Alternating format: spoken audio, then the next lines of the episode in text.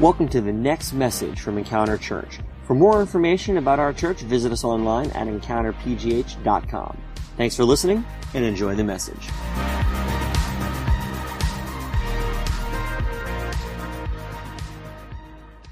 Good morning, everybody. Welcome to Encounter Church once again.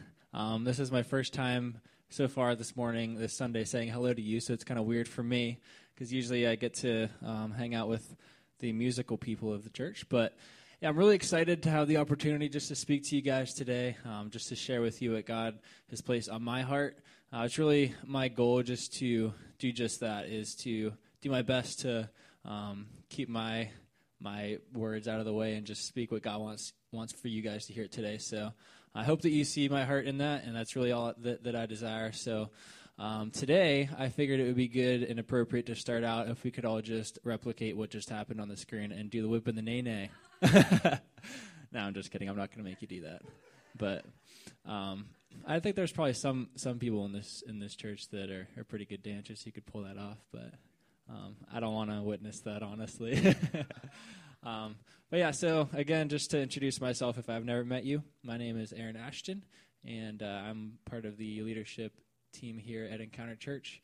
And um, so today, uh, just a couple thoughts I got for you as I, um, a lot of times as I'm driving around, especially in the Lawrenceville area. Um, I don't know about you guys if you've ever witnessed this little bumper sticker, but uh, I personally love bumper stickers because I think most of them are hilarious. Um, just it, it, it's interesting what you can what you can learn about somebody by their car. Um, but anyway, the one particular bumper sticker that I see very often is the one. I think it says coexist in like a bunch of different logos, uh, like religious logos or something like that. Um, but yeah, so it's the one that says coexist, which is basically the idea that uh, everybody has their own thing that they do. Everyone has the things that they believe in, um, and it's cool. Everyone should just get together and be happy and love each other which is a really, really good message, I believe, because I think that it is very true that we should all be happy and love each other. Um, uh, but I would say my theology is a little bit different than the coexist idea. um, but as I was thinking about that, I was wondering, like, how many different religions there are in this world. Uh, because there's just constantly different things that are maybe new, there's things that are really old, things in between. And I looked it up in my vast research of typing into the Google search bar online was that there are about an estimated 4,200 religions that exist in the world today, which is crazy to me. Like, I know probably like 10 that I could think of maybe, but to think there's like 4,200 is, it was just nuts. Um, but some of the most common I would say that we're most familiar with would be uh, like the Buddhist religion, there's Islam. I actually believe that uh, atheism is a religion just because even though typically they're going to say, I don't believe in anything, so I'm an atheist. Um, I think it takes a lot to believe in nothing, honestly. Sometimes I believe it takes more to believe in nothing than to believe in something because our world is far too beautiful for me to uh, to think that way. Um, but we also have, you know, the Jewish faith. We have Hindus, Jehovah's Witnesses, um, and then also Catholicism tends to be a religion, and um, I have I do have family. I don't want to be like Catholics are are not right, you know, but because I have a lot of family that that actually does believe biblically, and there's a ton of like really awesome things that happen in the Catholic faith that I love uh, and that are really cool. Um, the only the only thing that you have to make sure is just that you realize that you don't have to do everything to get to heaven and that God is so gracious and merciful. So, um, but with all these different religions, I came to find that they all have pretty much the same core thing, and it is that you have to fulfill a certain amount of requirements, and you have to um, do certain tasks and things like that to appease God. And if you do that, and if you do enough of these things, and if God is in a good mood for that day, and he thinks that you're doing all right, then you might might just make it to heaven and you might just make him happy, but you don't really know. so, to me, I feel like that's like such a like scary slash nerve wracking and terrible way to go about my life because there's like there's just no knowledge, there's no hope or no confidence in knowing that that God loves you, right? Um, so today I decided for some strange reason to title my message "You Can't Do It," and it'll make perfect sense to you in a minute. Um, because this is actually a very encouraging message for you today. but just know that you can't do it, and you'll know why in a second. So, um, uh, a story that I, I, thought of as I was thinking about this concept of just the idea of fulfilling certain requirements and, and the idea of religious duties and stuff. Uh, a friend of mine, probably several months ago, it'll pop up every once in a while, but there was this one specific time where I was talking to her, and she knows that I am a Christian. She knows that um, I do everything I can to serve God in, in the ways that He's called me to. And she happens to be Jewish, um, just by nature of her family. So she, um, it's kind of like she believes in the Jewish faith I honestly don't really know what she believes because there's like all these different things that she'll talk about, and, and she's like, "Yeah, I kind of believe this," and then I dabble in this a little bit. But I'm also Jewish, and I think Jesus is cool, but I'm not really sure how I feel about him, and all these weird things. But um, I just always just you know encourage her with whatever I think. Like I just you know tell her like she comes to me and asks me to pray for her and things like that. But so I'm talking to her one day, and she's struggling with with a particular situation in her life and she's getting really frustrated about something. So she was like, I don't know how you do it, Aaron. I would make a lousy Christian. I don't know, like, I just can't understand how you can um, be like peaceful and be happy with things like this. It just, I just can't do it. Like, I just, I just give you props for being a Christian, but I just would never be able to do it. And in my mind, I was like, that's that's not really that's not really how it works because I make a lousy Christian, honestly. And I think all of us, if we think about it, if you think about the perfect example of what it means to be um, the literal translation of Christian would be a little Christ. If you think about what it would mean to be exactly like Jesus, like there's no way that we're going to get to that point. So I was like thinking about that. It really kind of challenged me a little bit um, in that moment because I was like, yeah, I mean, I think we all make a lousy Christian, but the beauty of it is that um, we can't ever be a perfect Christian. It's never going to happen, no matter how hard you try. But I've found that the Bible is is very intentional about what it takes to be a Christian. I think that's probably one of the main reasons it exists, right? So um, you don't need to try really hard and do all these things and um, you know every day like make sure you pray 15 and a half times in the morning and then like bless your food at lunch and dinner and everything it's not really about all the different religious tasks and things that you do, but being a Christian is really all about what God has done in your life and how He can transform your life. So, you can't do it. Right? Got it? Does that make sense now? All right, you guys can actually like listen now. um, so we're gonna go ahead and I'm just preaching from Romans chapter eight. So in almost its entirety. So I'll give you a second if you got a Bible if you're a little throwback and you have a actual like hard copy of a Bible, much respect. Um, but also, if you want, you can open it up in your smartphone or your tablet or whatever you have. Um, but yeah, we're going to read Romans chapter 8.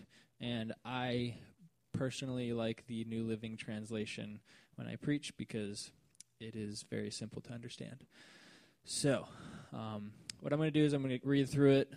Um, I'm going to give you a little bit of background of it, and then we'll just dive in and I will make it applicable to your life today. So, all right, here we go. So, Romans 8, verse 1 says this So, now there is no condemnation for those who belong to Christ Jesus. And because you belong to him, the power of the life giving Spirit has freed you from the power of sin that leads to death. The law of Moses was unable to save us because of the weakness of our sinful nature. So God did what the law could not do. Pause.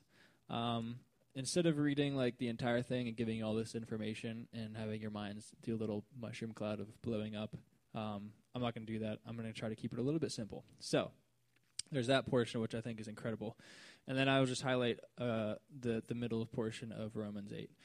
Um, but I do want to encourage you guys to read this chapter, um, maybe later on today or just any time throughout the week, because it is such an incredible book or incredible chapter of the Bible. It's filled with just a ton of encouragement that you can rest assured and be confident in who you are in Jesus. Um, so I, I would suggest you doing that because um, it's it's such an incredible chapter. I love it. But um, before I jump into the later portion of the chapter, I just wanted to touch on a couple things for you so you understand what this is talking about. But it says talks in this this portion here. Talks about the law of Moses, um, and if referring to the law of Moses is kind of going back a little bit to the Old Testament, back in the days of um, what are they called, togas and stuff like that, um, and, and deserts. But the the law it was actually I think it was a really cool thing that that existed. I think nowadays we are always like we're in the New Testament, so we don't have to worry about the law anymore, which is like kind of true, but kind of isn't. Um, so what the law is, it it was really designed to give us a standard by which we could live um, a godly lifestyle. It was intended to help people make moral choices that were right in their lives. It also helped people to achieve uh, living a life in an abundant way um, and this was all prior to the cross, where Jesus made all that stuff. I wouldn't say irrelevant, but it made it so that we don't have to just do all these things that the law tells us to do to achieve His love in heaven and stuff like that. Um, so, I think that. Um, well, in Romans six, it says this. This passage says that the wages of sin is death. I think that's probably a familiar verse for us, and it's kind of morbid if you don't like bring it out to the end here. But so, in, in that time, what people would do with the law is uh, whenever you would sin, you deserve to die, according to what that passage says, right? But God gave us, because He loves us, He created us specifically because He wanted somebody to love, right? So God, He was like, I don't want everyone to die, so I'm going to make this way for you to get your sins washed away. So, way back then, you would do sacrifices and you would actually kill animals and things like that so that you wouldn't have to die. And um, if that were me, I feel like I would be like, all right, got my sacrifice, my little baby sheep. And then five minutes later, I'd probably be like, dang it, I have to sacrifice another animal. Because human nature is just a sin all the time and it's frustrating. But um, with all this, though, you can never overcome your sinful nature, and only only Jesus can really do that. So, um, that kind of brings us to a little bit more of the current day. So we don't have to do all the sacrifices and things anymore because God, He decided, you know what, I'm going to send my son Jesus to earth so that it will be an ultimate sacrifice, so that you never have to do all that stuff again. So that's kind of where what what we talk about when we speak of the law. Um, it's good to look back on it and reflect it, just so that we understand like what it means to be um, to to just do morally sound things, but um, it's not what we should base our salvation off of. So, just wanted to throw that out there for you guys, and then just to capture the middle section of Romans eight. Um, a couple of the highlights would be that whenever it talks about when we live a sinful life, we're dominated by that sin. So if we're constantly deciding to make um, sinful choices and doing things that we know that God doesn't approve of, um, little by little, it just kind of like eats away, and we just consistently do those things, become habits, and and it's just really hard to break. But whenever we live a life that is the opposite, when we live a life and with the Holy Spirit, we're dominated by um, the Holy Spirit, and we crave Jesus. We crave more time with God. We we want to read the Scriptures more. We want to worship Jesus more because we realize how incredible He is. So um, we don't have to do all these things and hope that we are pleasing God.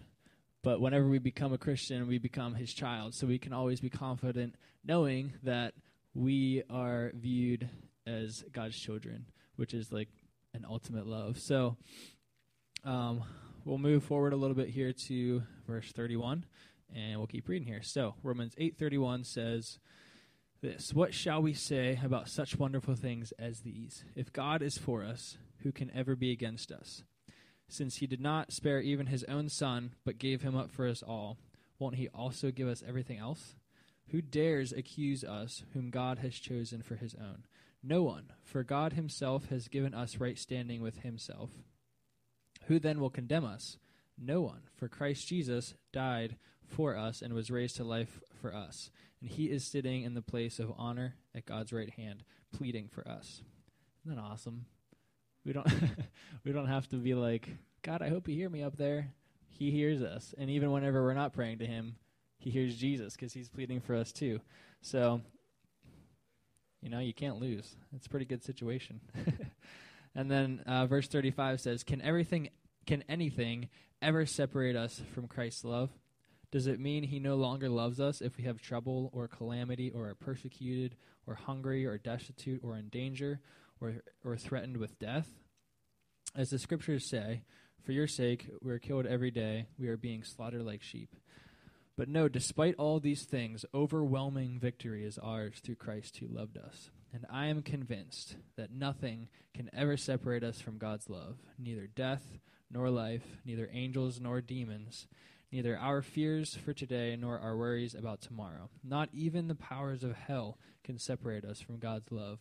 So, no power in the sky above or in the earth below, indeed, nothing in all creation will ever be able to separate us from the love of God that is revealed in Christ Jesus our Lord. Wow, that's awesome. So, um, my big idea for today is this, based off of that scripture, that there is nothing that you can ever do to loose yourself from the grasp of God's love. Nothing. I think that if we if we just think about the concept of of what we just read, that we can stand in confidence knowing that God loves us because of Christ Jesus. What that's saying is that we can know that because of what Christ did on the cross for us, like how beautiful is that idea that, that Jesus came down from heaven. He left paradise to come to a crazy, screwed up earth and live far longer than I would have wanted to live on earth if I was from heaven. and he died for you because he loves you. It's just incredible to me. Um, so uh, I decided to kind of take three different sections of this to three different chunks and, and talk about them a little bit with you guys. So uh, as I do this, I'll just kind of recap the verse and then we'll jump into um, what I feel like I wanted you to hear today. So if we go back to um, to verse 1, it says this that there's no condemnation for those who belong to Christ Jesus. And because you belong to him, the power of the life giving Spirit has freed you from the power of sin that leads to death. The law of Moses was unable to save us because of the weakness of our sinful nature. So God did what the law could not do. I think that's incredible. So whenever we think of condemnation, um, I actually have a um, a, a definition here for you because I like to see what it actually truly means instead of what I feel like I've made up in my mind. Um, but condemnation, according to some dictionary, whatever the one that the Mac uses for me, uh, the it says that the expression of very strong disapproval to express severe disapproval for someone or or of something, typically in a formal state. Um, so that's what a con- condemnation is. It's kind of like a really harsh um, idea of someone who is not happy with you, and I think that. Uh, I mean, I love that that that the the chapter starts out with that concept that there's no condemnation anymore for you, because God He doesn't want to just sit up there in heaven and just condemn all of us because of all the things we do, right? Um, he's not just early, cruel, angry God who is is like mad at us all the time. And I think a lot of times I'm my own worst enemy with that concept because whenever I'm doing things or if I screw up or if I, um, you know, accidentally I'm struggling with something, sometimes it's just natural because like I'm a human. So naturally, if someone does that to me, I'm not going to be happy about it. But we don't have condemnation because God tells us that right there in verse 1. He says, There's no condemnation for those who belong to Christ Jesus. So, God is not very strongly disapproving of you. He is, he is not just trying to express his severe disappointment for you. Um, but I thought it'd be cool to compare the idea of condemnation and conviction because what does happen in my life a lot is I do feel convicted And a conviction is actually such a beautiful thing because if we didn't have a conviction, then we would just be like aimlessly wandering through life, wondering if we're doing the right thing or not. Um, but the definition of a conviction is the quality of showing that someone's firmly convic- convinced of what he believes and says. So uh, I thought about this picture of um, whenever I disappoint my dad. So my dad is the man. Um, he just, I don't know, he's been an incredible picture of what a father should be in, in my life throughout my life or throughout my 24 years of living. And uh, so I like to think of God a lot of times as this fatherly concept because he speaks about being our heavenly father.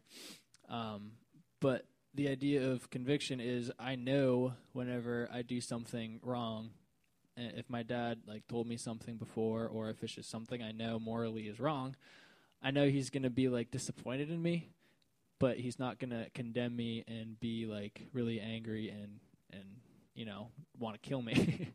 That's not how it works because he loves me and he wants what's best for me. So obviously, if I do something dumb, he's going to be like, dude, you shouldn't do that because it's screwing up your life. So that's the idea of condemnation versus conviction. And I think a lot of times we can swap that and think, I'm a sinner, God condemns me all the time, and I'm going to die. That's not how it works.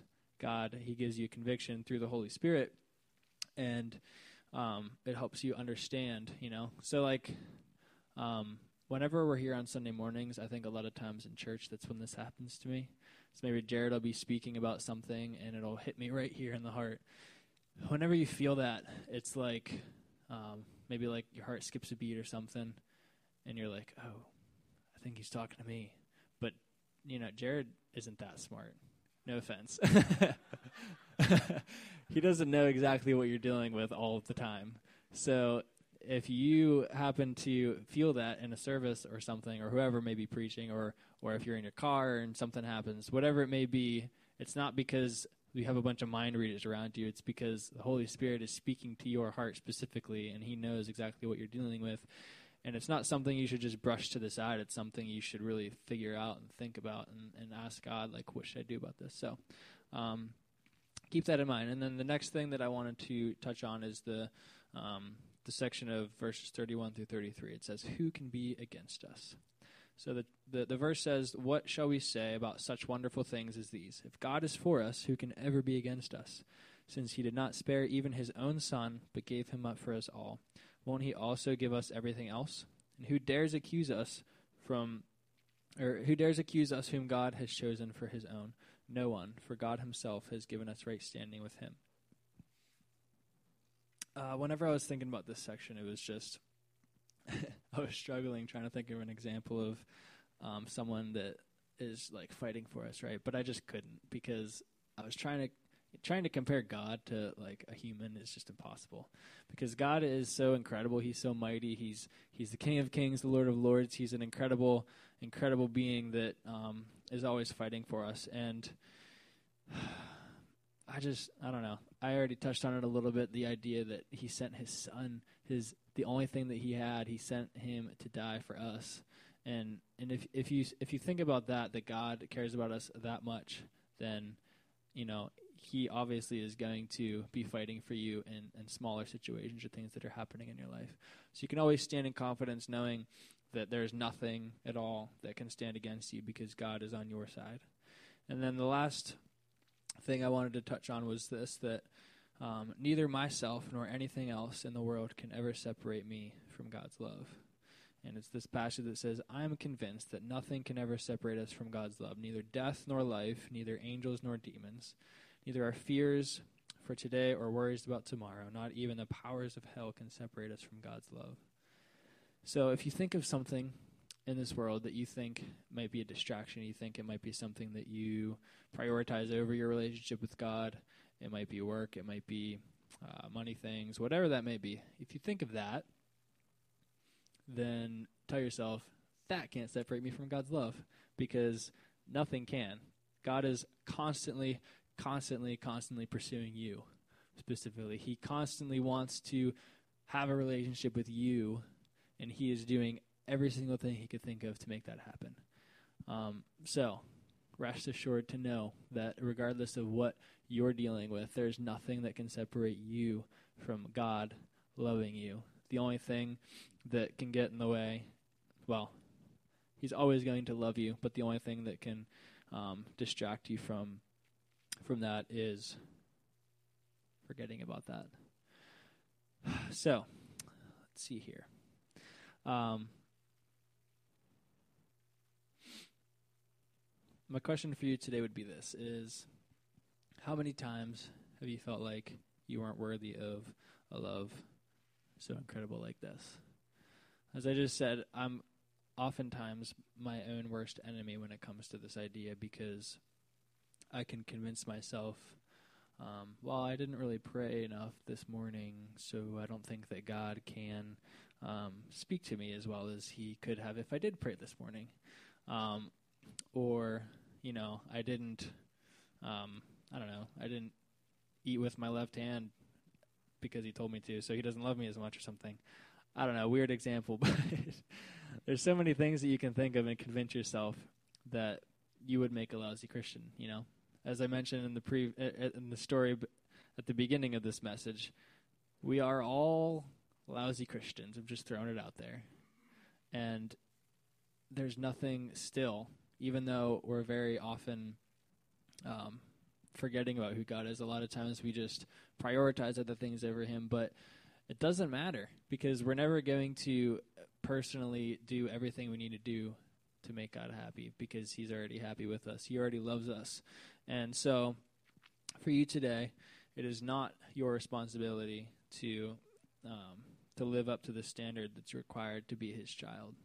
God has already done that.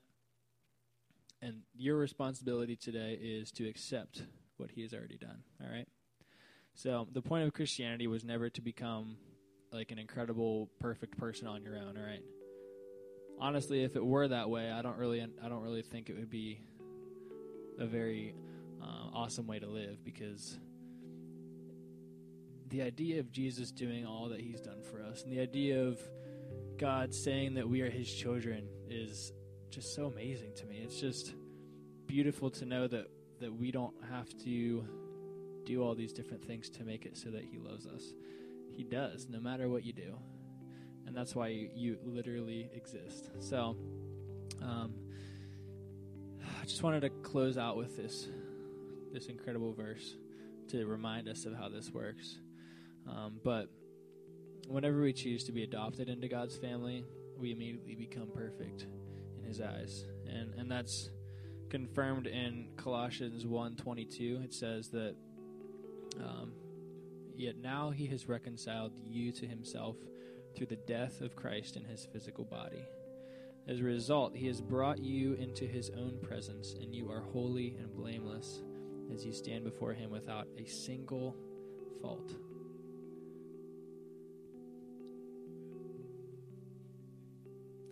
Ugh I just want to let it sink in. I don't. I just. I don't know. I don't understand how God could be, like, how He could do that. like, who am I? Who are we to be worthy of being completely blameless in the sight of a God who's perfect and who's mighty and powerful and strong? You know. But um, these guys are going to sing a little bit today, and I wanted to just leave this. Uh, that, that verse, Colossians 1.22 on the screen. And as, as you just leave it there, you don't have to put any lyrics or anything up, but just leave that verse there as they sing through a chorus or two. And I want you just to read that a couple times, maybe close your eyes, ponder it, and continue to tell yourself that you are perfect and blameless in His eyes. You literally have not a single fault. This isn't something that I'm telling you because I feel strongly about it. This is something I'm telling you because Colossians 1:22 says it. It's what God has spoken to us, something that we can rest assured and something that we can be confident about. So as you go about your week as well and as you live your life continually, remember this. That God has considered you pure, spotless, perfect, without blemish. You're whiter than snow to him. So you can always know that truth So thank you guys so much for hearing me out today. Um, go ahead and just ponder this. I think it's amazing. I'm going to do the same. And uh, you guys rock.